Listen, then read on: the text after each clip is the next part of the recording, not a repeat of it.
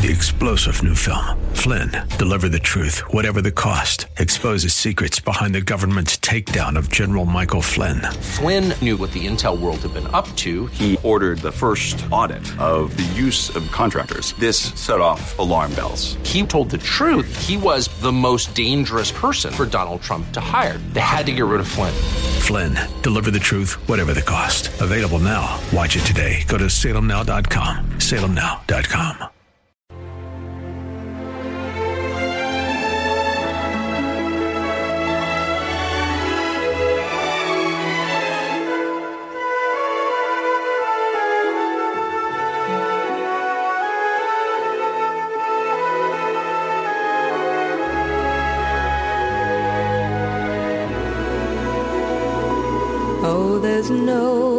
no place like home for the holidays.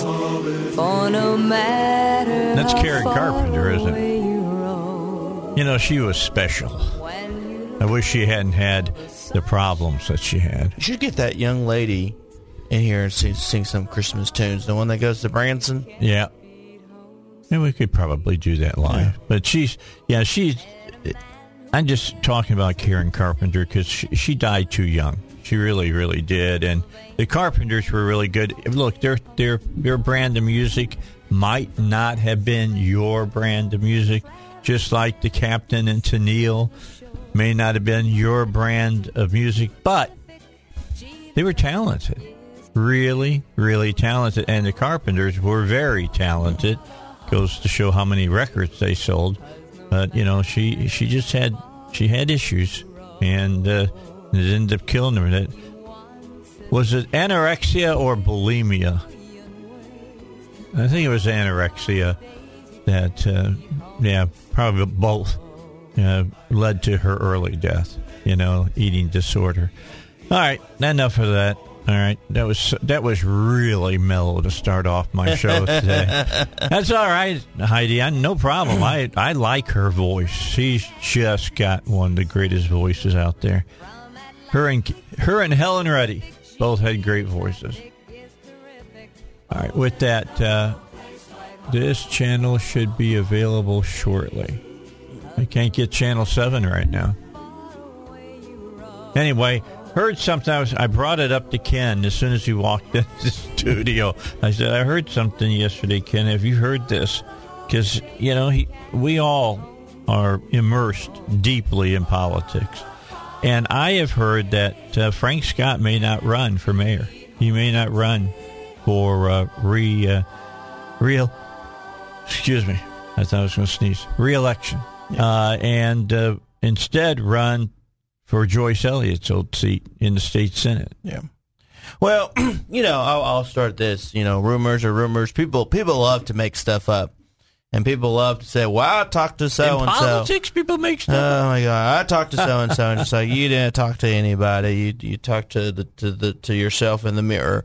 Um, and uh, well, I you know I know this person, and I'm like, no. Did you talk to Frank Scott? No. Okay, well then hush. But in regards to this rumor, um, I've heard I heard it a few weeks ago, probably before Thanksgiving.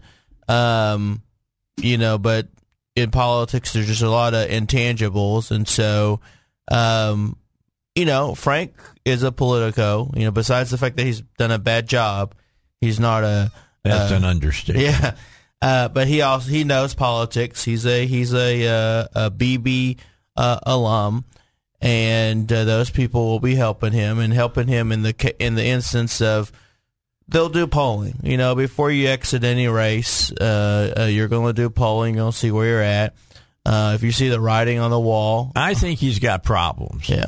I, I, I think I still I think he has problems, but it's not a. No one can say, well, it's a slam dunk. He's No, no. lose. You know, because it's Little Rock. Eighty percent of the vote in Little Rock is Democrats. Yeah. So it's Little Rock. And so, you know, the question is, you know, a lot of people, why doesn't so and so run for this? Why doesn't so and so run for this?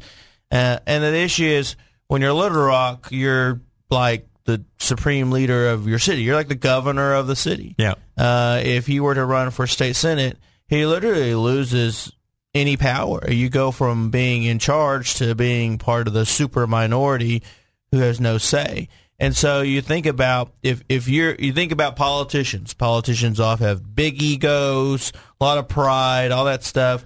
If you're a politician that operates that way, why would you trade your seat to another seat that literally has zero power? Well, when you look at how many Democrats are in the state uh, assembly, that's a good point. Yeah. Except that he, So it, ha- it you can to be- make a lot of noise. Yeah, it'd have to be really, really, really bad um, for him to do that. Unless, like I said, lot we, we, go and speculate. You know, oh, he runs for Senate. Maybe then he runs for uh, Governor. Congress, governor, Congress, or something Yeah, in, in that district. So uh, there's always that means to an end, but you know, just at the front end, it, it internally they'll they'll have to be writing on the wall for him to leave, but also why would he? You know, he he he he.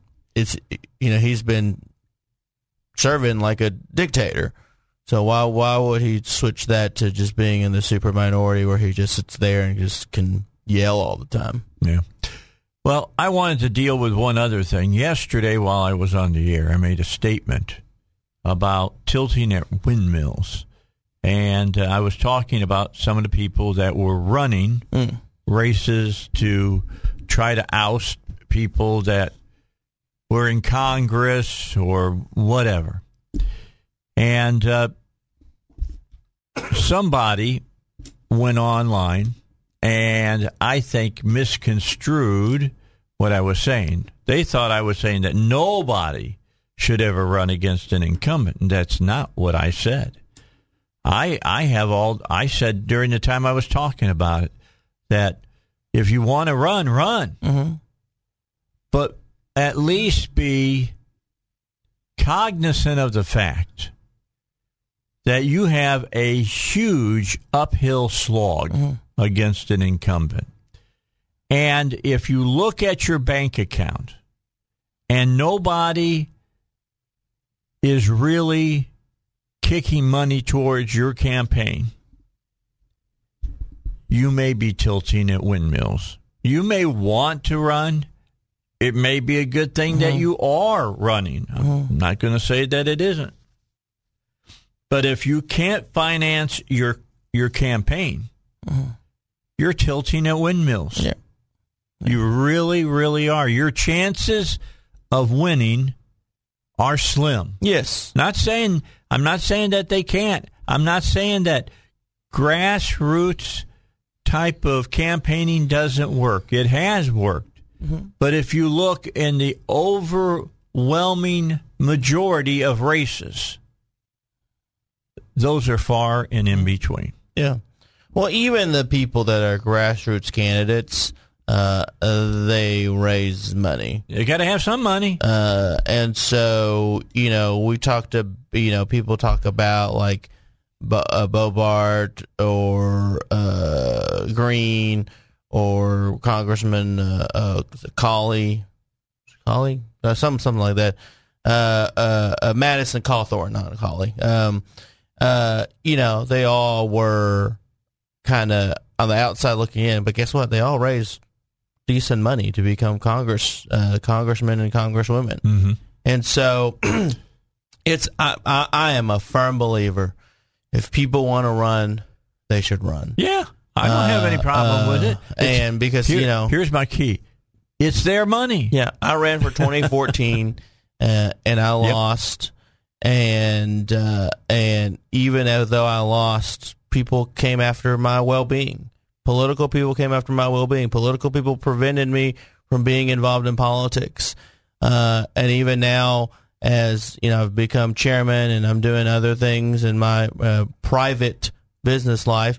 Political people are coming after me again, and this time I refuse to let people punish me for doing the things that I love. So I'm very passionate about people being able to run for office and doing what they want to do. We are the party of freedom, of free speech. Yep. Yet I find our party a lot of the times trying to trying to squash that free speech. But in regards to the primaries, run. Say what you want to say. If you want to be an idiot, be an idiot. If you want to get your 10%, get your 10%. If you want to be a actual legitimate candidate, then talk to people that know what it means to be a legitimate candidate. And it's it's fine if you like I said if you want to do the filing fee, if you want to do all that stuff, but don't don't everyone wants to be that one in a million. Well, there I, I know that candidate only spent uh, a few thousand dollars and, and they won. You know, people use that new that New Jersey uh, senator. He only spent two hundred and fifty dollars or whatever it was, and he won. You know, okay. First of all, in that story, let's let's be honest. He spent two hundred fifty dollars in the primary, and guess what? He was unopposed in the primary. So the, you know, it's it's a half truth. And then and then two, you're probably not going to be that guy. You're just not. And then people are like, well, I'm going to run like just like how Donald Trump ran.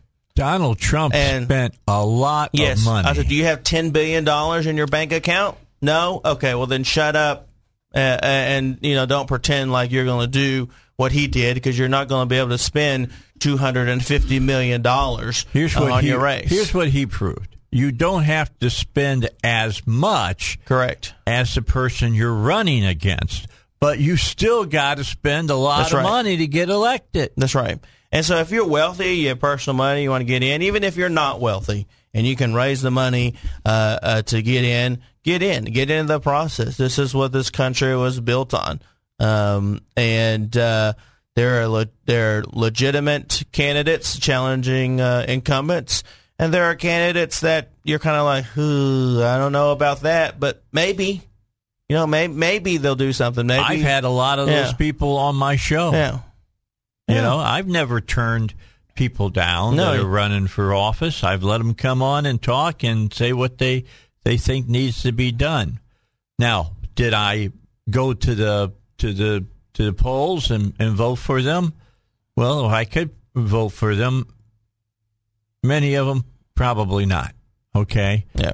because uh, it's easy to speak a great game. It's totally different uh, from to get my my belief in you that you're going to run the same game that you're talking Yeah. when you're running. I mean, Eh, it just yeah. just that's who I that's who I am. To be honest, I I kind of like to dance with the devil that's there than dance with the devil I don't have a clue about. But you're always fair. You're Yeah, I fair, try. and you're you're nice um, uh, to an extent. Yeah, I try to be. and uh, but that's how it should be. Because what if that candidate does end up winning? Because you're supposed you're supposed to be nice to everyone, not not because you know you want something. Well, well, first of all, that's the Christian thing to do. You're supposed to be nice to everyone. They they may Um, catch lightning in the bottle. That's right. I don't know if they will or not. I also have to, I ask them all the time, why are you running? Yeah. Because sometimes people challenge incumbents only because they got the word incumbent in front of them Yeah. or they don't agree with them 100%. That's right. I mean, I tell you what, I'm a Reaganite. I've told you that before. 80-20, baby. If I can agree with 80% of what you're you're pushing, then I can probably support you, even if 20% you screw up. Yeah. Unless you come out and you say, I think we should legalize abortion. Yeah. Now you just you just broke cardinal sin for me. All right, I, I wouldn't vote for you for dog catcher at that point. Let's take a break. We'll talk more about this when we come back. Because I just want everybody to be to be clear about where I stand on a, on a lot of this stuff. I'm pretty much a pragmatist. You're going to find that out. East End Towing, don't forget about them. Uh, if you find yourself in a bad situation on the side of the road and you need a tow, East End Towing, those are the folks you need to call. Uh, because whatever the situation, East End Towing can handle it, and they've got all the answers. Your car breaks down. What if you're towing your boat? Your car breaks down. What if you're towing your camper? Those are all legitimate questions there. And East End Towing can help you out with that. Will they take your car to where you want it to be taken to? It doesn't end up in an impound lot. Uh, East End Towing can help you out with all of that. Here's the number to call. Put this in your phone so that you you'll dial them up. But just put it under towing. That's all you got to do. 501 888 8849. It's 501 888 8849. All right, just we're just, I'm just talking about what I said yesterday, and I think some people misconstrued it, thinking that I was saying that no one should should challenge an incumbent. Look, if I was that way, I would have never told people to go out and and challenge uh, John Cooper. Mm. I definitely wanted people to challenge That's John true. Cooper. I wanted I wanted uh, Flippo to challenge uh, Burris. Burris. Yeah. You know, I I, wanted wanted. I wanted those things to happen, Yep. and and they did. I want somebody to challenge uh, Sturch. And they are. Well, are they? Somebody's going up against Yeah, him? Representative John Payton announced, uh, what is today, Wednesday? Yeah. Uh, Mo- Monday. Monday. Well, I hadn't heard it. Good. Yeah. Glad to hear it. Yeah. Yeah, Sturch has uh, has done a lot of things that aren't good. Yep. Uh, he calls himself a Republican. I question that strongly. all right, about what he's done, and uh, a lot of that goes back to the the lady who used to hold that office. Hmm. So, but this is to think that I don't think that there's incumbents that don't need to be replaced and that nobody should run against them. That's not the case. I think that some people decide they're going to run against somebody, and I don't think that they've done anything bad enough to be tossed out on their ear. I think that that's uh, you, you know that's up to that's up to the person who wants a challenge and the people who go to the polls to vote That's right. at that point. All right, and the best place to challenge is in the primary That's right. because you're going to let your party have their say at that Yeah. point. Well, you know, um, I just if you want to run, run and and run run properly, run. Uh, I would say respectful, run with class.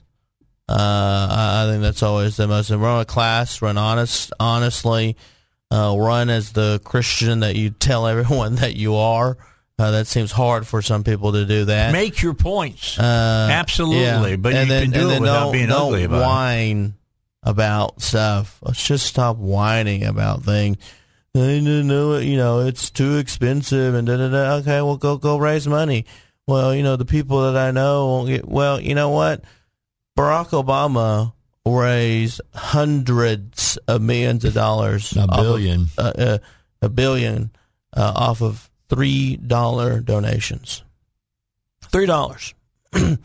and so when you're out touting, you know, I got all these social media followers, or I know all these people from traveling the U.S. and stuff like that, or traveling the state. Even even I have done. That doesn't mean that they'll give you money. I, I yeah, I ran for office 2014. I've made those phone calls. I don't mean diddly squat um, unless they unless they've bought into what you believe in and they'll give you money. Um, and so it, it, it's a hard process to do. It, it's a lot of discipline. You know how many how many hours uh, I've talked to candidates before. People people come to me as chairman and say, "Well, what do I need to do?" And I'd give them same advice to anyone else: is you know you, you need to be disciplined. You need to stay on the phone. You need to call people. You go meet people. And guess what? Even if you go meet that businessman that ends up not giving you money, you've made a connection. Or maybe in the future that he or she will give you money, or maybe they'll vote for you. You know, I think that for me is the hardest part of politics is going and asking people to give you money. Yeah, it's no fun. Yeah. Because people like their money. hmm I'm just telling you. You have to convince them that the investment is uh, is worth it, and uh, and trust me, uh, you know when, when I first announced for state auditor in 2014, I was 23 years old. Just think being 23. You were still and- wet behind the and- wheel. Yeah, and- the, the yeah, years there. and sitting in front of CEOs or even non-CEOs, just regular folks that are well off, and convincing them that hey, you need to give a thousand dollars to this guy that could be your son. Uh, yeah. and and you got to do you have to have those conversations and and you continue to uh, create those relationships you know there are people that didn't give me a dime uh, in 2014 that have told me that if I run again in the future that they'll give me money but those are types of that's the relationship building that you You've have to do yourself in when- some areas. well, yeah, when, when you're in politics, you cannot disappear uh, and then come back and think everyone's just going to be jump on the train. You cannot offend people to to uh, to support you. Is this idea that we're going to go on social media and offend our way to the to the uh, office we're running for? I, I don't know what's going on in people's heads. Well, you know, I I don't know why sometimes people vote the way they vote. I'm, I'm I've never been able to figure it out in all instances. I can typically pick races pretty closely, but I miss them. I I just Yeah. miss them.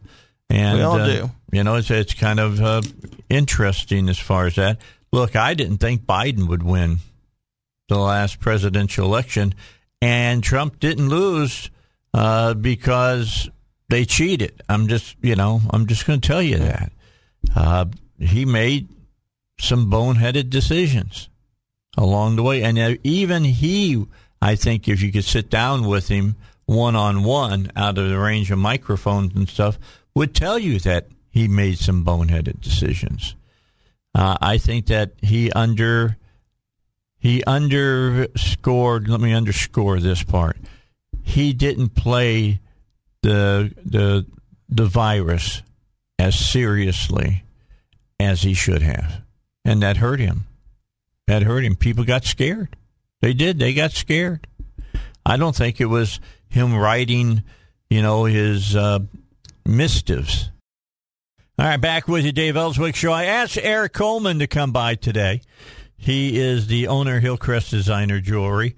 We're not that far now from the wonderful world of Christmas. Christmas is uh, is is coming coming on. Yeah, So uh, seventeen days. we're going to get into that uh, a little bit here in a moment. First of all, I want to talk to you about PI Roofing. PI Roofing uh, will take care of your roof to make sure the water stays out of your house and doesn't get in your house. Uh, if if you're seeing discoloration on your ceiling in your home or along the wall, you know there's a line that goes down the drywall of your house, or once in a while, let's just say it rains really, really, really, really, really hard, uh, and then you see a little bit of water puddle down there at the bottom of your your uh, your wall. You got a leak somewhere, and you need to get it fixed. Now, know that just because the discoloration is in your bedroom doesn't mean that the leak is in your roof over your bedroom. Yeah. It can be over your kitchen somewhere or whatever.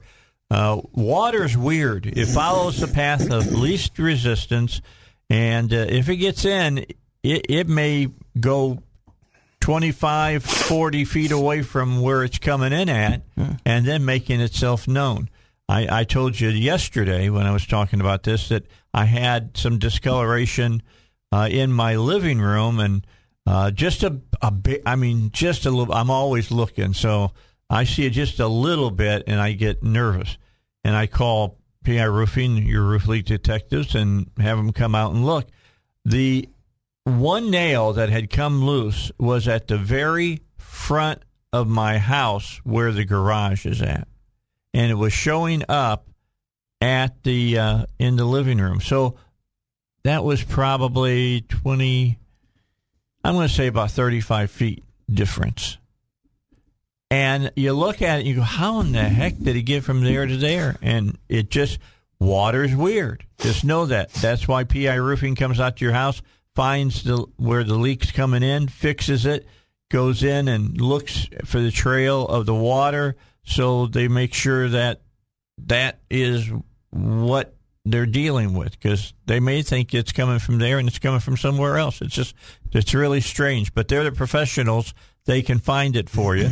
If you'll call them, they'll come out to your house and they will inspect your roof and make sure it's still in good working order. 707 3551 is their number. PIRoofing.com is how you get them on the, the internet.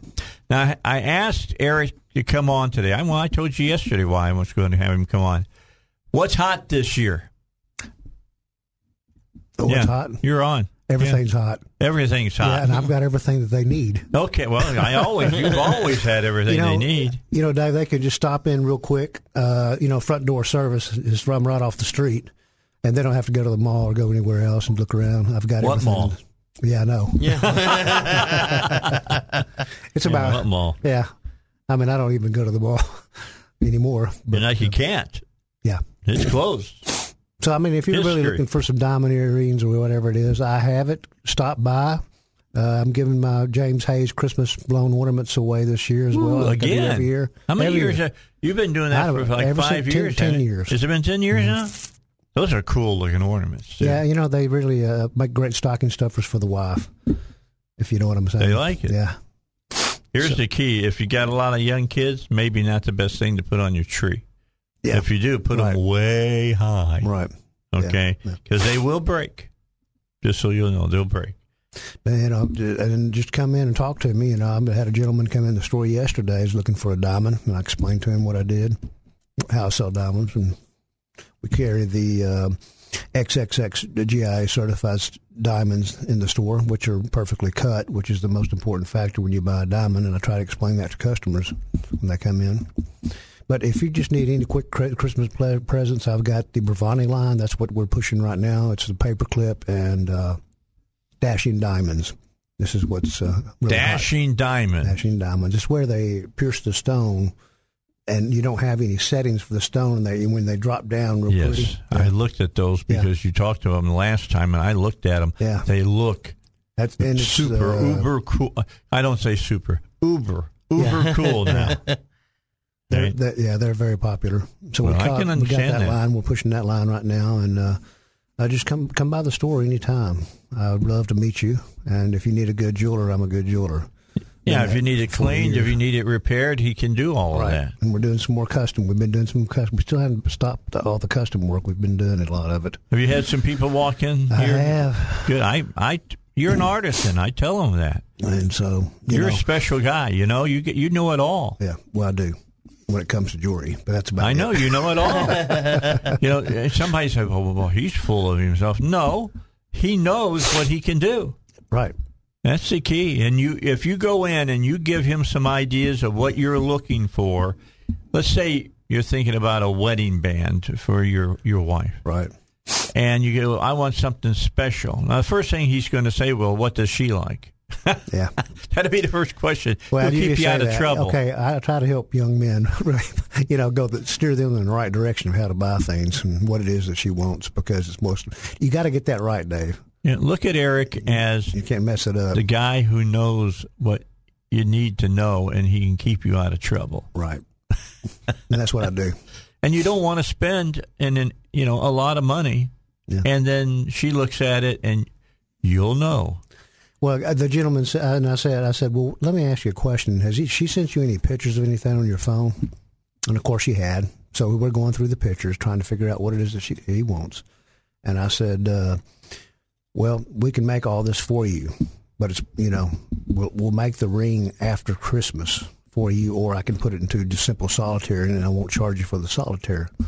Just you know.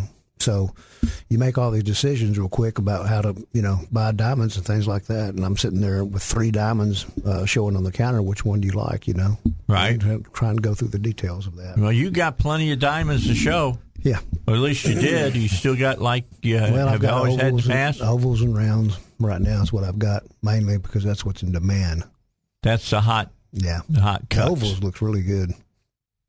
I mean, does does that does that kind of decide for you in how the design has to kind of look if you buy a, you know an oval versus I don't know a princess cut or whatever? Well, what happens now? See, she's already determined that's what she wants is the oval.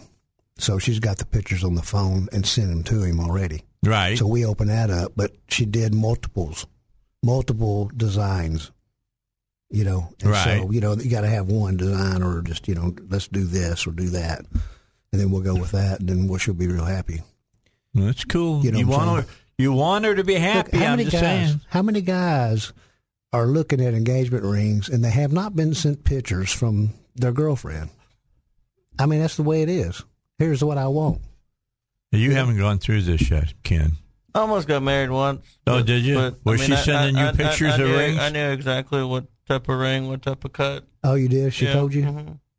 Yeah, good. Oh, that's great. See, because you you you know you're not being steered wrong with that. Well, you gotta add, you gotta like secretly, you know, you go and look, you secretly, add, and they'll tell you. Yeah. I mean, they, they just they just gotta remember. What did she tell you? What cut diamond did she? I wear? don't even know what. I just it's, it's like it's one that looks like a teardrop. Oh, that's, that's pear shape. Okay. Yeah, yeah. See that? Yeah, I got a person coming in uh, tonight to look at uh, teal, green, blue, green sapphires. Hmm. That's really hot right now. Blue, green sapphires are really hot. Sounds pretty. And It's called teal. It's got the both color combination in the stones, Right. and so they're coming tonight. To, but they're hard to find. Okay, so is is regular diamonds still as hot as they were, or have color stones really cut into their Well, I would say this: likability, a so lot to of the young group, they've been buying peach morganites, sapphires, and all kinds of different colored sapphires, not just the standard blue, Right. yellow, different colors and whatever. Now the teal is real, real popular. Um, It's weird how colors suddenly get real hot, and Yeah. then two years from now they won't be hot anymore. yeah, it's like all, the internet kind of dictates that. Yeah, well, because they're searching Pinterest. They're searching Pinterest, and that, you know they see all these pictures and all that stuff. Like one came in, I had to size it. It was a moonstone ring with uh, in rose gold with diamonds around it. It was beautiful rings. Okay, moonstone, not Moon. mood. Moon, Okay, M O O N. you don't make mood rings anymore, No, do you? no, don't make no rings. Yeah. my my mood ring turns black. It turns black. Oh, that's bad. Anyway, anyway, but yeah, I I remember when those were huge. But anyway, yeah, it's just really interesting the whole concept of jewelry and how it changes. Is, is rose gold still the hot gold? Rose gold? gold and yellow gold's real hot right now. Not so much white. Sometimes it's not as hot. Is is it because white gold reminds them too much of silver? I don't know. I don't know. It's just some people like the yellow gold mix. You know, I've got a lot of yellow gold jewelry in the store now. I've got diamond earrings that are in set in yellow gold. That's interesting. Yeah, it is. looks good actually. because I And I, I diamond know tennis bracelets that are in yellow gold. my wife's not a gold lover. She loves silver. Yeah, She really likes silver. Yeah. And I always say, that's good. I'm glad. I don't tell her that's because I know it's going to be cheaper, but it, you know, she likes silver. but just some people, you know, skin tone makes a difference in what you what you wear. Well, some people, some people You know what I'm saying? Mm-hmm. It looks better that way. will only buy silver. That's why James Avery stays in business.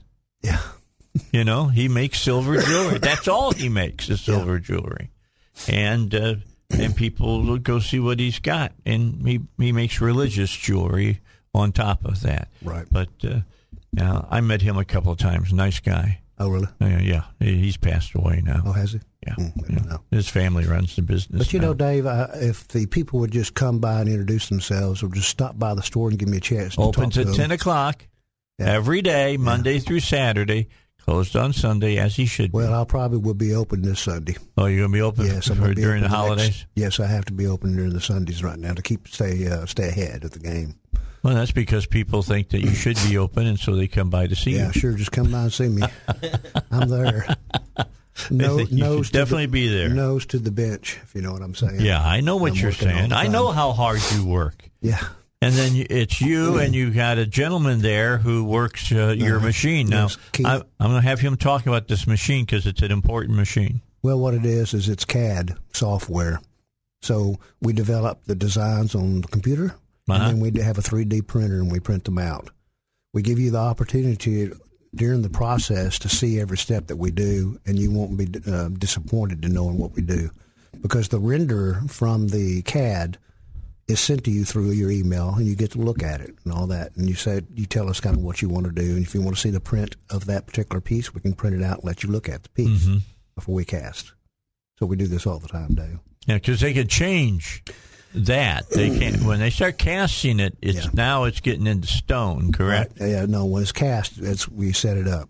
I Okay. I got to get the approval from the customer to let me know what All we right. want to do. But what that what it is, Dave, is that I've had so many young people come in with their cell phones. This can you make this? Uh huh. Can you make this? So I had to get this CAD software, the 3D printer, and understand that we have to become manufacturers of jewelry in order to give it to them what it is that they want. So that's what we do. All right. not just that, but everything. But I, I, you can't go just anywhere and walk in the store and, and say, hey, I need you to design something for me. You can't go into the mall, jewelry store, and do something like that. It doesn't happen. They don't even know what they're doing. Yeah. You got to come see me. It doesn't matter what it's. I'm making jewelry or what. Let's talk back. We'll talk more in a second. We got to get a break in. So uh, let's do that. Then we'll return to the Dave Elswick Show here on 1011 FM. Uh, the answer, don't forget that Congressman Hill is coming up in the next half hour. All right, I got a little bit of time left. You got a question about uh, you know jewelry, about diamonds, about colored gemstones, white gold, gold, gold, rose gold, silver, right, whatever. You can talk to the man right here. He's got the answers. He I'm really and and he's an independent. Which is really important. And you you just made a point that I want to come back and address. You can't walk into, you know, uh, one of those alphabet stores. You know, they got names that start with A or a K or a Z. whatever, yeah, or a Z, and and ask them to make you a specific piece of jewelry. They don't do it. Right. Eric does. Right.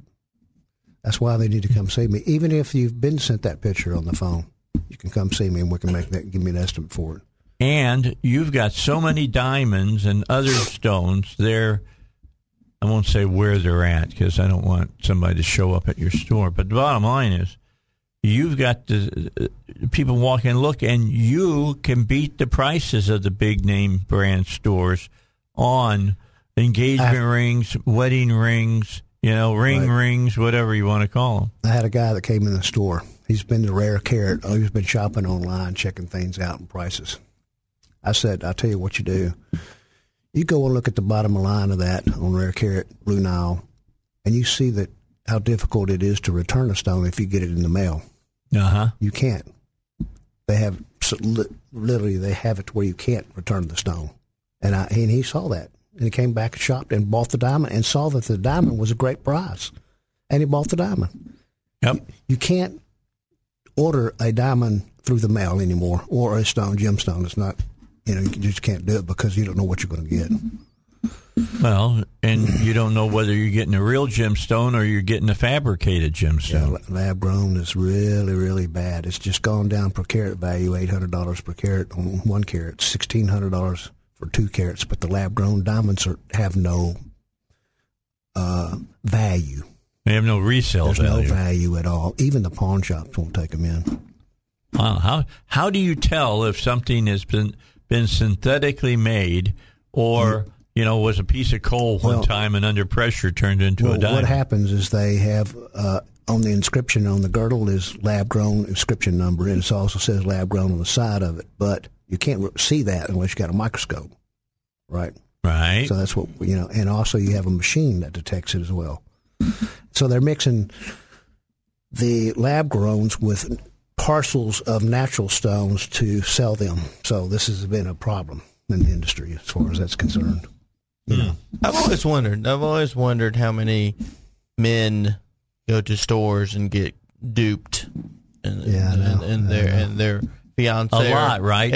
And their wife's not really is wearing a real quote unquote real diamond. right? Well, see, I don't sell lab grown in my store because of the problems that exist with that stone. Okay, it's just not. i- i- If you want to hand that stone down to your daughter, mm. you know, in future generations, you can't. Really, you're not handing something of value. It doesn't mean anything. It was grand, grandmother's diamond, you know. I have a lot of people that bring grandmother's diamond in that we, you know, rework or they have that, and I build the whole ring around that diamond. Yep. But uh, lab growns are not something I would guarantee. Uh, think that anybody would want to buy. And some people want it because it's cheap. You know, looks good. But whether or not she knows that or not is another story. it's like when they used to buy zirconium, right? Yeah. and you know, that's kind of the way it is. It's, well, it's the way it, it works as far as that goes. So if somebody, it's too late now. I mean, we were only 17 days away from Christmas for somebody to walk in and say, I want this for Christmas. Okay, so a guy comes in. I said, okay, let's buy the, let's get the diamond out of the way, and then the second process is making the mounting for that diamond. So we sell the diamond. Okay. We get started on the process, and then it'll be in February or, Mar- or January or March, uh, February for it to be ready.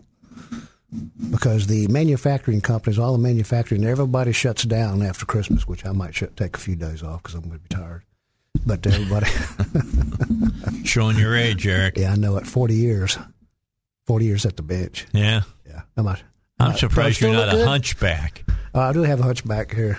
Okay. Yeah, yeah, it's from this. I don't want you watching you walk in and you stones, look you like? Igor or somebody. Yeah, well, it's know. catching up with me a little bit, but I uh, I still love it. I love it. I love the jewelry industry. Well, you've loved it ever since you were a kid. I know. It's just started when I was Not a job for you is avocation more than a vocation, although you like to make money at it. But that you got to make money to be able to live. That's just the way it goes. Mm. So, you know, just stop by the store if you have something or send me an email, eric at hillcrestdesignerjewelry.com if you got a picture, and uh, we can look at it. Okay. Get back in touch with them, you know. All right, 3000 Kavanaugh Boulevard, Suite E. Uh, you'll push the button, get a "er" inside, and he'll look outside and let you in. And uh, you can, uh, you know, Eric takes the time out to talk to people and find out what you want and what you're needing. The other thing that uh, that he does is he opens up at 10 o'clock every day, Monday through Saturday. Or if you want to send up, set a time up. Let's say you, you can only meet at two, so you want to make sure Eric sets some time around, around. Call him 501 246 3655. I got it all right in front of me, man. Yeah. Good. Make sure people know about it. Tell about it all the time. I mean, stop in. Come and introduce yourself to me. And if you tell them that I sent you, you're going to get 20% off. Right. We got 20% off. I got a lot of discounts in the store right now. Yeah, and it's good because I, I, I look, I, I to, I've told you I bought some stud uh, diamond earrings for my wife because everybody convinced me that every woman wants a pair of stud diamond earrings, Correct. and I saved some big dollars on it. You did. You did You're really special. Yeah, they're good. they were good. what can I tell you? It was good. Well, I appreciate you coming by today, Thank you so stopping by and visit. Yeah. We'll get you in here again next week. Okay. All right. Talk to you then. Eric over at Hillcrest Designer Jewelry. We got uh, Congressman Hill, Congressman Westerman. They're on their way after the news.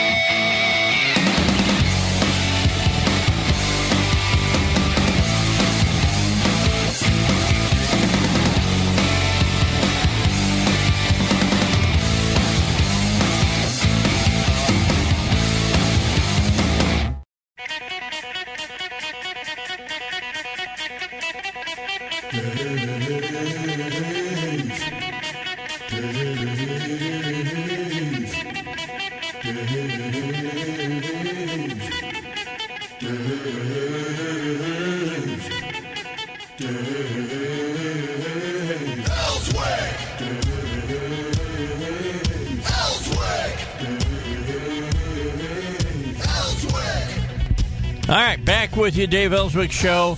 It is a Wednesday, and that means uh, Ken Yang is in. He is the chairman of the Saline Republican Party uh, and uh, Saline County Republican Party. He's also the chair of the chairs here in the state of uh, Arkansas. So I always have him on. If there's anything going on in politics that I'm not hearing about, he'll bring it up, and uh, you'll know about it. We have Same a good time that I know about up. it. What's got, what's the event? Uh, the Saline County Republican Women, and uh, we're the Saline County Republican Committee is partnering with them. We're supporting Mm-hmm. them. Uh, they're having their Christmas. Uh, we're having our Christmas party get together on December fourteenth at six p.m. at the Enclave, and there's going to uh, Judge Jim Troupis, who's one of uh, Donald Trump's attorneys up there in Wisconsin, is Oh, going to be cool. a speaker. But it's not really be like speaker, you know, like you know, sit at the dinner. It's going to be very Yeah. kind of casual, Chris, like I said, Chris, Christmas dinner, Christmas get together, eggnog you know. and cookies. Yeah, I don't know about eggnog. That's all. All the ladies are handling all of that. I They're love doing eggnog. great, great job, and so uh, you can go find find the link on uh, Saline County uh, uh, GOP's uh, webpage. There's an event, and you can go to uh, find tickets. Eventbrite. I think they're thirty dollars. Uh. A ticket, and I think fifty dollars for a couple, if I remember correctly. And uh, you can go purchase tickets. It'll be a really good crowd, really good time, just good fellowship before Christmas, and and all that good stuff. So, all right, I want to. We got uh, Congressman French Hill with us, and Congressman. There's been thing people have been talking about you. They've been talking about you, so I want to bring up the a couple of subjects and let you address them if you would. First, uh, on red flag laws, there's been some changes with that. Is that not true? Yeah, I told uh, everybody that no one in the House uh, supported that what was called a red flag provision being kept in the defense bill, and it was taken out by the Republicans in the House in the Senate House conference. We talked about that several weeks ago. Uh, but just to be clear, it also was not you know, a red flag law per se. It was trying to align military justice on domestic battery with civilian law. Okay. But the bottom line is I didn't support really that even being in the defense bill, and as I told you several weeks ago, it was taken out by House Republicans in the Senate, uh, and that bill has now passed uh, the House, the defense bill. So it was a that was uh, good to get our pay raise for our troops, and our investigation of Afghanistan's pullout was also in that bill. All right, HR 550. Bring us up on that. So yeah, last uh, last week uh, there was a conservative bill on the House floor which made sure that cyber protections and additional information technology security was in place for all of our state departments of public health. So our state departments of public health did our immunization records. This was to keep them safe. This is not new. But suddenly, when I got home last weekend, this was suddenly a COVID-19 vaccine database. Okay. Uh, and that it revealed people's IDs and that it was tracking who got the vaccine. None of that's true. Zero. Zero. It has nothing to do with COVID-19. It simply modernizes the data security requirements for state part departments of public health. It was written by a very conservative doctor who's a member of Congress from Indiana, Larry Bucshon. Mm-hmm. Uh, but this just was a rumor that went wild on the internet and in some, uh, I'd say, TV talking heads, and it's just not factually true. So anyway, I spent a lot of last weekend explaining that to constituents. Yeah, how does that kind of stuff get started? I mean, seriously, it's it's not erroneous it seems like to me somebody is out there willingly putting out bad information, misinformation. Yeah, I don't know how it gets started. It's not unusual. It's like calling a domestic battery rule in a defense bill, you know, a red flag law. These kind of things happen. They happen fast now now with social media. And I always encourage people, you know, get more than one opinion before you just uh, jump to a conclusion. We try to put information out on our website at hill.house.gov, and anytime there's something that's got confusion or uh, really runs rampant on the internet, we try to put information out on our website. But here, again, I guess the point is, Dave, that, you know, our states have always had immunization databases, so that's true. Um, but the rumor that I picked up on last Friday and Saturday was somehow this was a bill that track creates a federal vaccine database that creates a tracking system on personal people's information and uh, it just doesn't do any of that. I mean, it's just almost, I hate to say it, it's just crazy to say that. Yeah, it's not, it's, it wasn't in the booster shots, was it? I mean, it wasn't little nanobots in the booster shot, was it? Yeah, I mean, we got. Uh, I mean, uh, I just uh, some of this, and look, I think the origin of it, Dave, is because people are so damn frustrated with the pandemic, yep. and they've gotten so much confusing information from Dr. Fauci and some of these people who uh, you know, in the name of the big government, have misled people all along the way from March of last year. I mean, so I get the frustration and the suspicion of government edicts, but in this case, uh, this was not uh, creating a vaccine Yeah, database, I- and I think tell for me- people that's not true. Yeah, for me, Congressman is is even when you do explain it, and you do you, you Congre- and Congressman Westerman and, and and y'all explain it. You know, tell people what's in the bill, what's not in the bill. It's just somehow like people still don't want to believe it. And that's what that's for me. I'm sure that's frustrating for you. That's what frustrates me. I often say the people that scream and yell about fake news are seemingly are the ones that spread the most fake news. Yeah, well, look, um, I think there's truth to that, and I think the advice I have for people, particularly in a social media world where you have so much information uh, coming into your computer, into your smartphone, it's just it's kind of like medicine. Always get a second opinion. And your elected officials spend all day, 24 hours a day, seven days a week, working on these li- issues, listening to the debate, trying to figure out where truth is uh, from fiction. And uh, so a great place to call is uh, those of us in the Congress or in the Senate and ask them the question. And look, when we explain these things uh, to constituents on the phone or respond to them in an email, or we get lots and lots of emails back, Ken, that say, "Hey, thank you, thanks for explaining this to me. This sounded terrible. I did could not figure it out. Thanks for helping me understand uh, what's going on." So, I think conversation is the best antidote to fake news. Uh, but this is a classic example of President Trump's favorite line: fake news. Well, you always go to the horse's mouth, as far as I'm concerned. And I, that's why I call your office. If there's a question, I call your office. They get the answer for me, and I share it with my listeners. It's the way it works. And then, uh, you know, we have you on every week. And if we've been getting people asking about this or that, I make sure that I ask you about it. We've already asked two questions thus far that came from listeners. You bet. I think that's why I love uh, being on the radio every week. It's right in just in time in the news cycle about what's happening. What are people talking about? That's why we have talk radio. That's why we have uh, our elected officials uh, have access to the people, and it's the beauty, I have to say, of why House members, in the in the wisdom of our founders, have a two-year term. The whole mission by the founders in our Constitution was that the House be close to the people and those two-year terms keep us constantly in touch with our constituents and in uh, both the internet and talk radio are an amazing, awesome way to do that on a weekly basis. All right, we got to get a break in. We're halfway through our uh, our segment with uh, Congressman Hill. We'll come back. We got more questions for him. We want to see what he knows about what did the president talk to Putin about yesterday. Is is that information getting out? Can we talk about it here on the Dave Elswick Show? Don't forget about David Lucas. David Lucas wants you to protect all of that money you've been trying to save up. It's not easy. You've been trying to save this money so that when you do retire, you can do so in a little bit of uh, comfort. Uh, you might be concerned about the out of control government spending or the soaring inflation, political unrest, rapid decline of the U.S. dollar. Uh, and that's why a lot of people are buying silver and gold to protect their investments.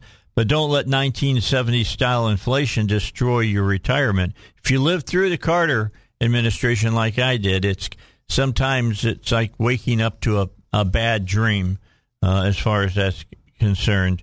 Learn how silver and gold could help you protect your assets, your IRA, your 401k, your hard earned uh, savings. Call 501 222 3315. Now, David Lucas, uh, they work with one of the only regulated and licensed national wholesalers in the country, so you get direct prices from the dealer you can trust. To learn more about buying silver and gold, call 501 222 3315. That's one more time 501 222 3315. And remember, investment advisory services are offered through David Lucas Financial, an Arkansas registered investment advisor. All right, back with uh, the congressman. Congressman French Hill is with us, District 2, here on the Dave Elswick Show.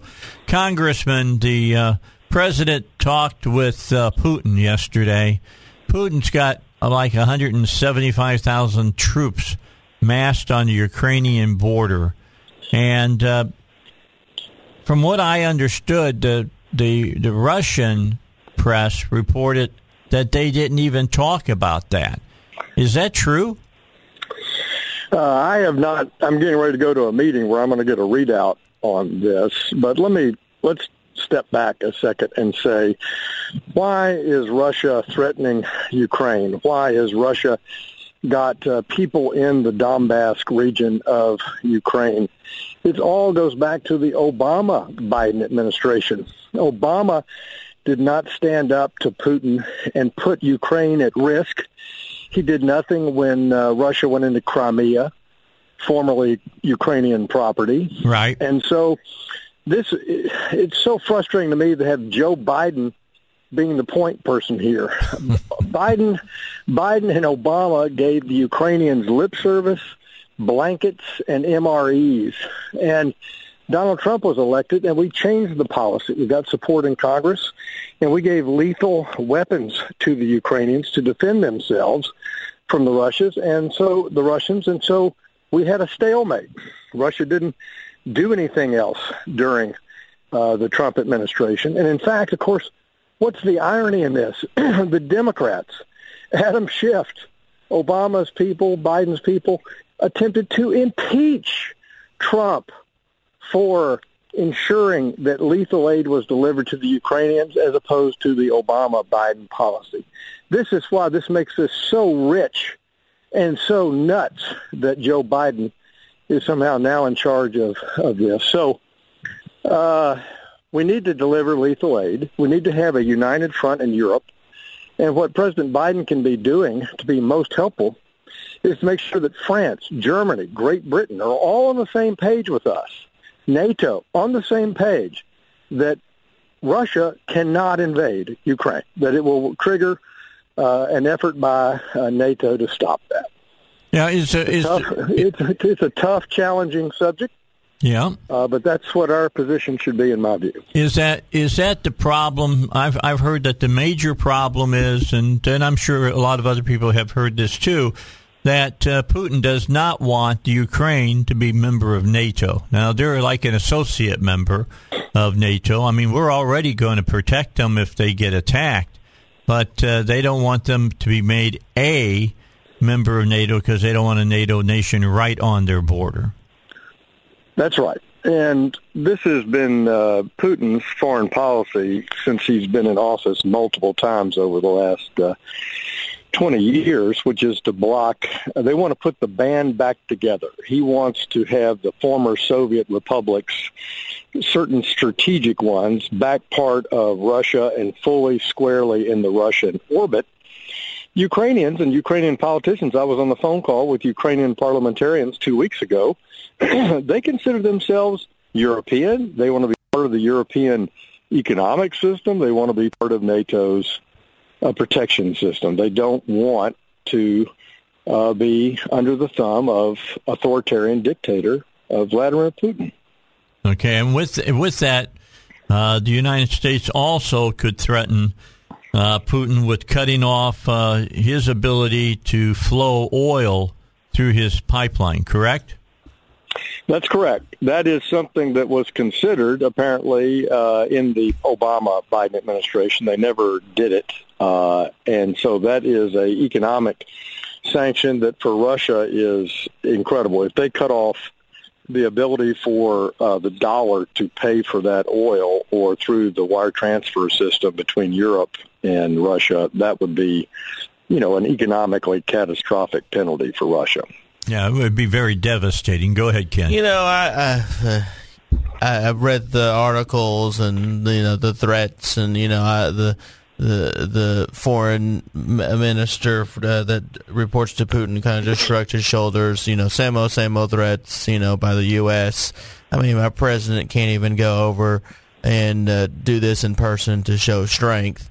Uh, help people like me and the listeners who literally while I'm hearing you talk about some of this stuff, I kind of just shrug my shoulders because I'm like, I don't really don't believe that Putin would do anything. I mean, uh, Biden would do anything if Putin invaded Ukraine. I really think, I really think that uh, the the weakness we've showed across the na- uh, world with Afghanistan and China and other places that uh, you know if I was Vladimir Putin, I'd go ahead and uh, invade Ukraine and be like, you know, do something about it.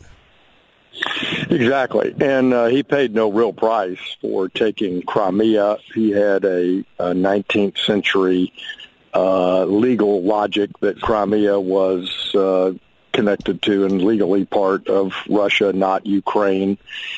And nobody did anything about it, particularly in Europe. Uh, and we've simply coddled uh, Russia in the Biden administration trying to get their support for going back into the Iran deal, for example, granting them the Nord Stream uh, pipeline approval, even though they the Biden administration blocks our oil and gas development, blocks the Keystone pipeline that cost uh, Metro Little Rock a thousand jobs.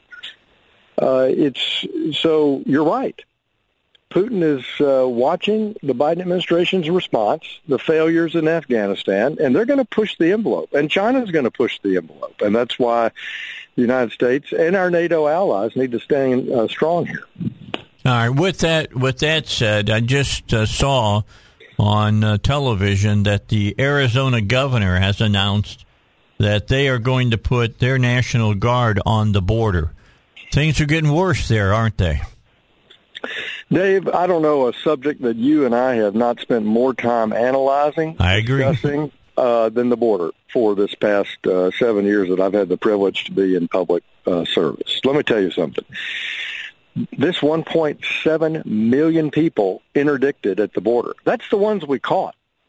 That doesn't count the people that got into the country, the drugs that got into the country, or the fentanyl in the country. All that uh, we've caught a lot, but how much did we miss? All because of the mismanagement and incompetence of this Biden administration canceling uh, President Trump's policies.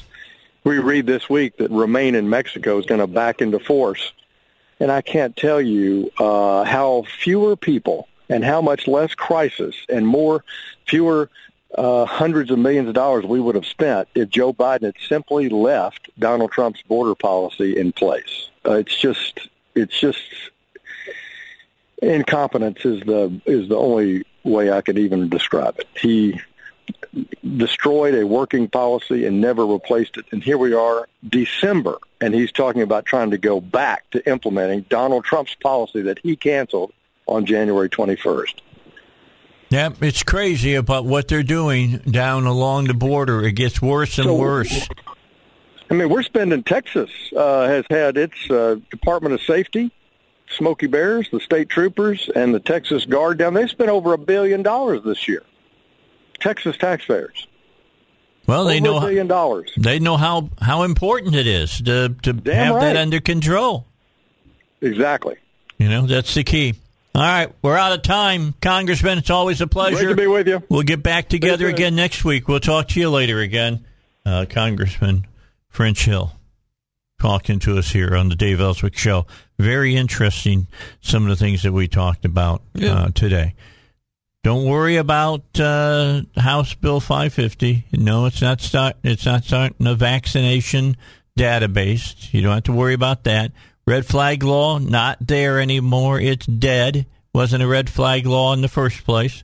So uh, just know that uh, the man's doing his job as far as I'm concerned. He's voting the right way. I taking agree. care of business. Taking care of business. All right, we've got uh, Bruce Westerman coming up after the news. So uh, we got to get to uh, Bill O'Reilly. He wants to talk to you a little bit. Don't know what he's got on his mind. Might be about all those people leaving New York City. I don't know, heading to Florida. That's a true story. It's happening. Big migration of legal citizens heading south. Just so you know. All right, so let's get to Bill. He's with us right now. All right, if you're still looking and in the uh, market uh, for health insurance, which you should be, everybody needs to have some kind of health insurance, but then you need health insurance that you can afford, then you need to talk to Pat Davis. Pat Davis can cut your health insurance by 30 to 50%. That's, uh, that's a significant savings, and it's a lot of money over the course of a year. And with that, you can get whatever health plan you want that's sold here in the United States. You get that. You get no copays. You get all the good things uh, that go along with health insurance and a lot uh, of not getting the ashes that you got to put in your mouth as well uh, to get uh, health uh, health insurance. So what you want to do is talk to Pat and find out how he does this. He's going to share that with you. And it's a 10, 15, maybe 20 minute call at the most. And you can talk with him and find out what his secret is. Uh, in fact, you might even uh, be able to talk to him and find out uh, how he wrangles those payments to come from uh, the uh, the hospitals and stuff back to you to reimburse you on uh, on health care. What you need to do is talk to Pat. Pat Davis can help you out. Uh, 501 605 6935. 501 605 6935 is his number. Or you can visit him online, read all about all the things that he's got going for you to save you money at uh, Your Health Plan Man. That's one word, yourhealthplanman.com. 737 here on uh, a morning of uh, Wednesday. We are halfway through the week. That's a good thing. Uh, Christmas, what they say, 17 days from Christmas now? Uh, yeah, is that what we're at? The 8th. yeah, seven, Today's 17 days, yeah, yeah. 17 days. So Yeah. keep that in mind. Uh, if you haven't bought the Christmas gifts yet, buy them pretty soon, or you probably won't be able to get them under the tree uh, to be given away on Christmas Eve and, and Christmas Day. All right, joining us uh, today again uh, from District 4 is going to be Congressman Bruce Westerman.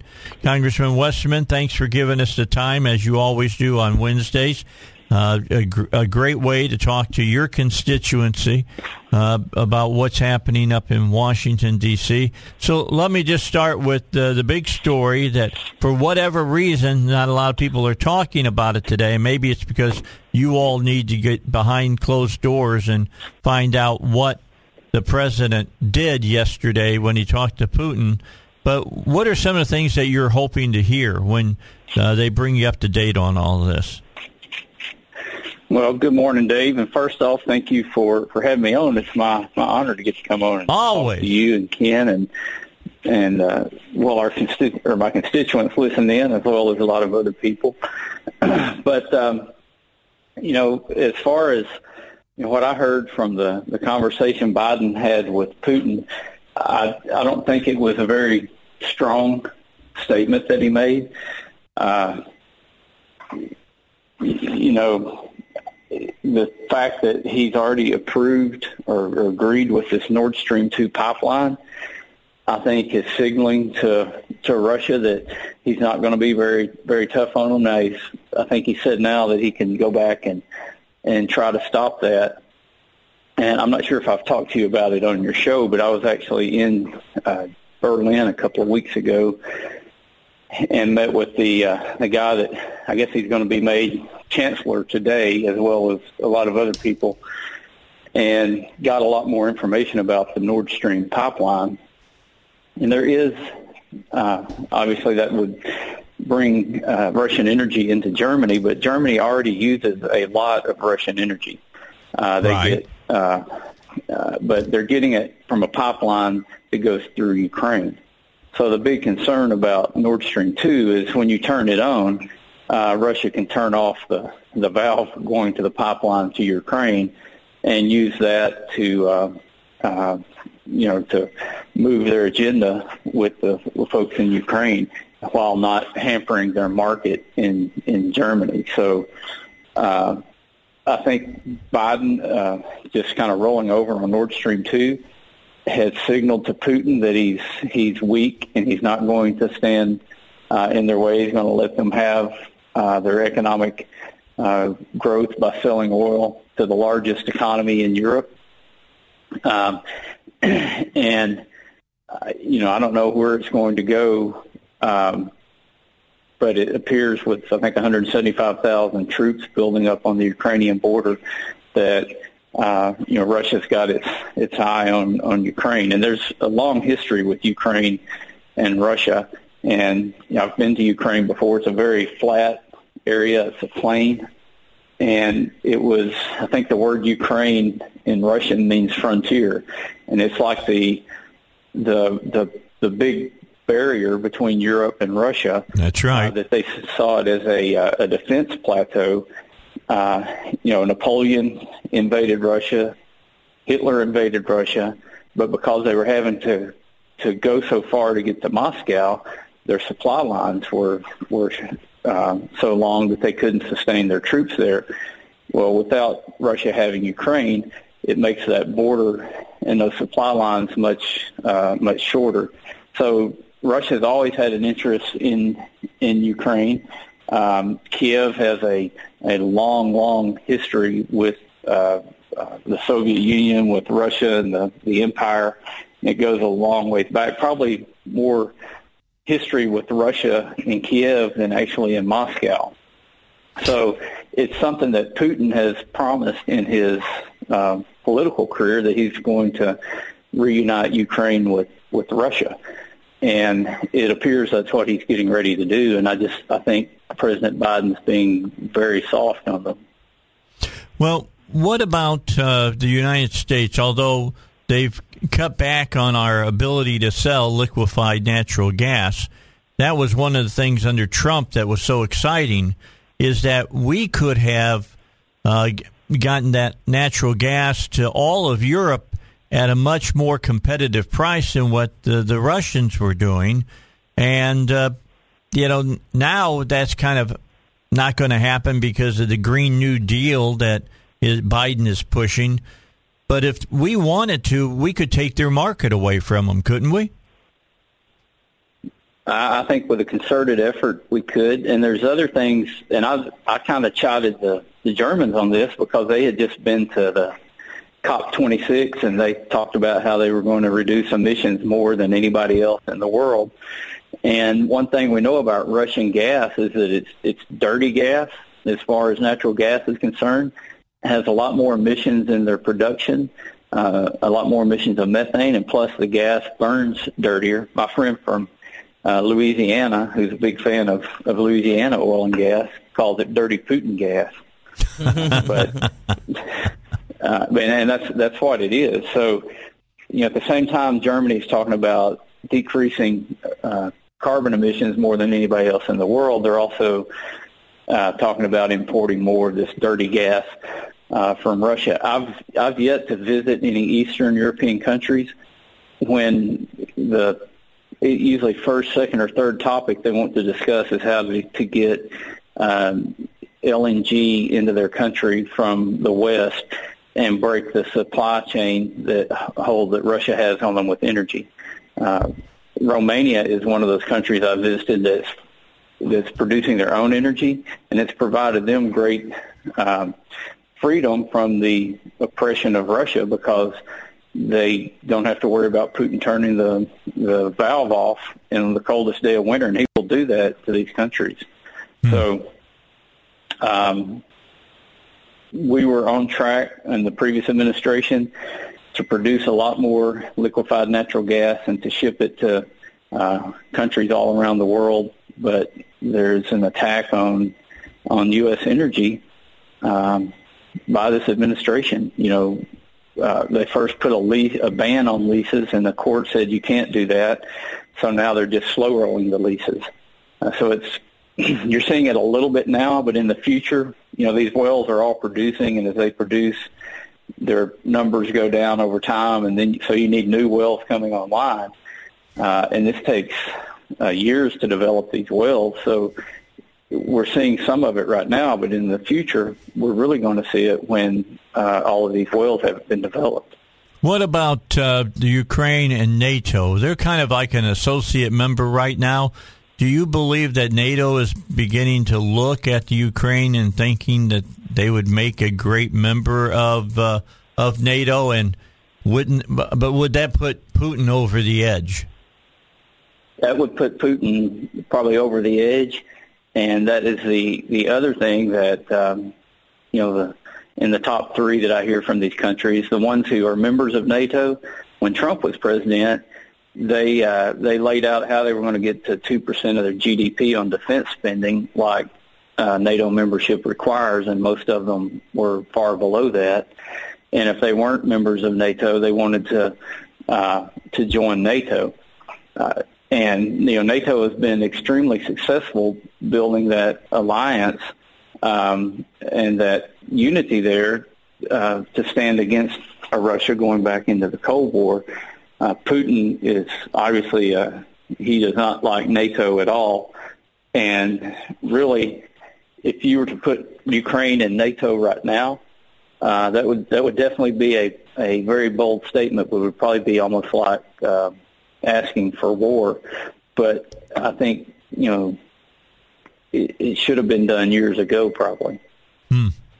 All right, last question on uh, the international front on this stuff, but with saber rattling and everything else that's going on. What about China? China right now is, you know, they raised their voices a little bit, but what happens after the Olympics are over and they're not worried about what the world thinks? Do you think that they have plans for Taiwan in the near future? Well, everything would indicate that uh, they and, and they do have plans for Taiwan. I don't know if it's the near future or the more distant future, but they totally think someday Taiwan's going to be uh, reunified with China, and this is, um, you know, extremely alarming. We depend a lot on Taiwan for uh, for computer chips, for one thing, as the whole world does um, but also just having a, a strategic ally there in the uh, uh, south of China, there in the South China Sea. But um, I, I, there's been a lot of concern that after the after the Olympics, China is going to make some kind of move on Taiwan like they did on Hong Kong, and I think that's um, that's not going to be any kind of a peaceful transition if it happens. I mean, do you really think um, they would send troops to to Taiwan and, and take it back by force. Do you think they think we're that weak? I would I would hope that they don't think that.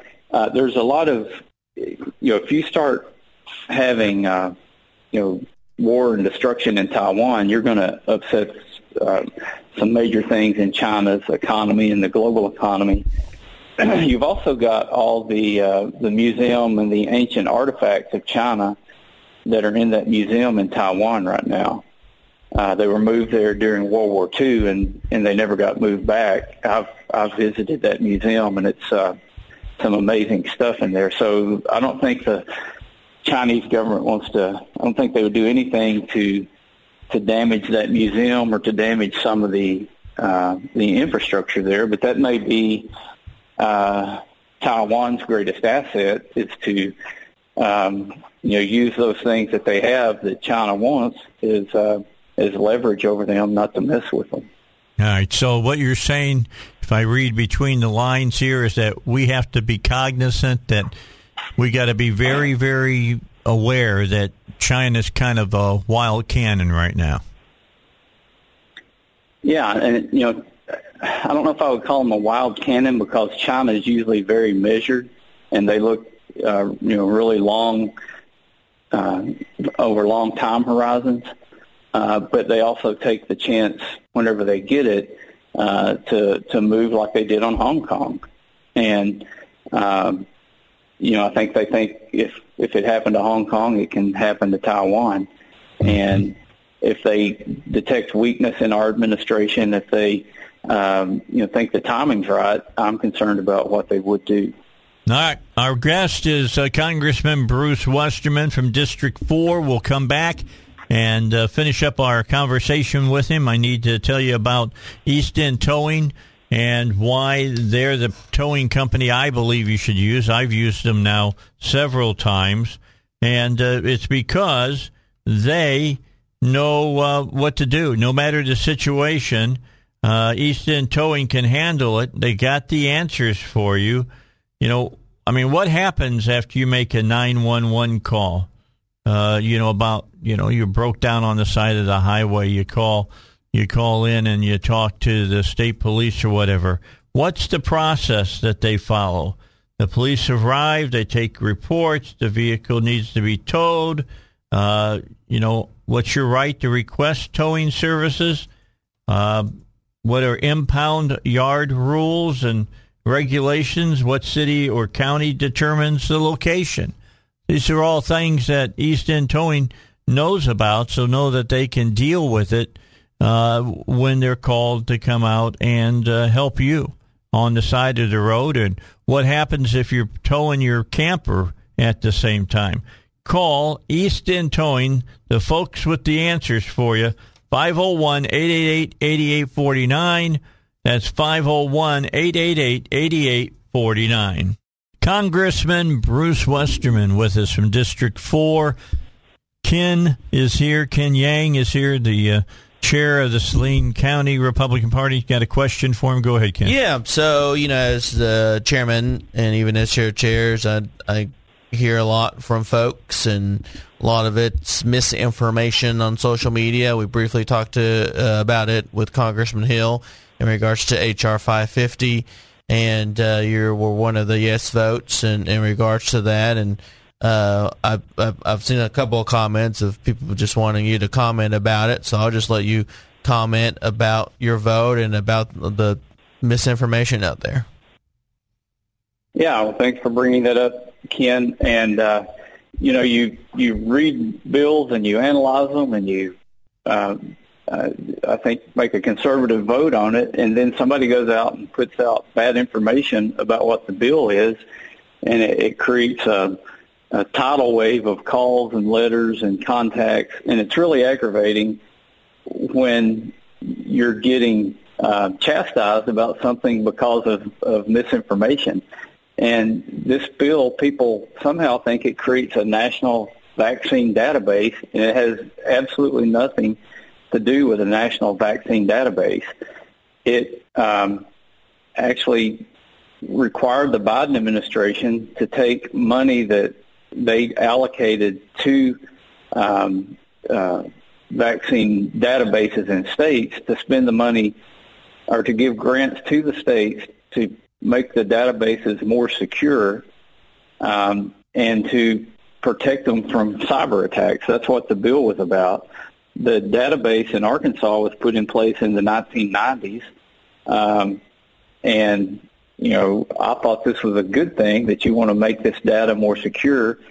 It there's nothing in the bill that um, allows the creation of a national vaccine database um, or that would allow the Biden administration to create a national vaccine database. But it makes the databases that are already there uh, in the states, um, it gives them support to make these databases more secure. And the main thing in these databases are children's immunization records. And if parents don't know, you can opt out of having the information put in the databases. And the only information that's ever shared out of the database is when they take the identity um, uh, the identifiers off of the individual records and they aggregate it and they report, you know, how many people have been vaccinated. But there's absolutely nothing to do with creating a database where you can uh, track vaccines or enforce vaccine mandates. All right. All right. You happy of what's going on nationally with these judges that are stopping the the uh, vaccine mandates from President Biden? Yeah, and I've written letters to the administration, you know, encouraging them not to uh, go through with vaccine mandates. I signed on the legislation about that. So I've been very vocally opposed to any kind of vaccine mandate. I don't think that's the the way to do it. Um, but I am in favor of making um, data more secure uh, for for databases that are already out there that you know mainly contain uh, children immunization records. So that's what HR 550 was all about. And it's really disingenuous for somebody to go out and try to make political hay out of it and to get more clicks on the internet when they're they're either totally misinformed or they're intentionally trying to mislead. And I'm going to uh, go with the first and just think that people were, were misinformed. It's kind of like reading a headline and deciding what's in the story without reading the story. You're such a nice um, guy, Congressman. well, it's uh, it's what people do, and it uh, it makes this this job difficult enough.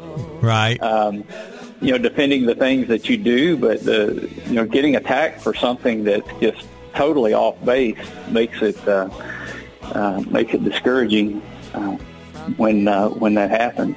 Well, when it's when it's based on a, a, a, lie to begin with. All right. Well, we thank you for another uh, Wednesday visit and keeping people up to date on what's going on. We'll talk to you next week. All right. Thank you, Dave. All right. We'll talk to you then. Bye bye. All right. Again, Congressman Bruce Westman, District 4. And you don't have to worry about that database, immunization database. It's not what you think. I hope now you know what the truth is. Ken Yang, thanks for coming in. Thank I'll you. be back with you on Thursday at 6 a.m. here on the Dave Elswick Show. You can't be home, sweet.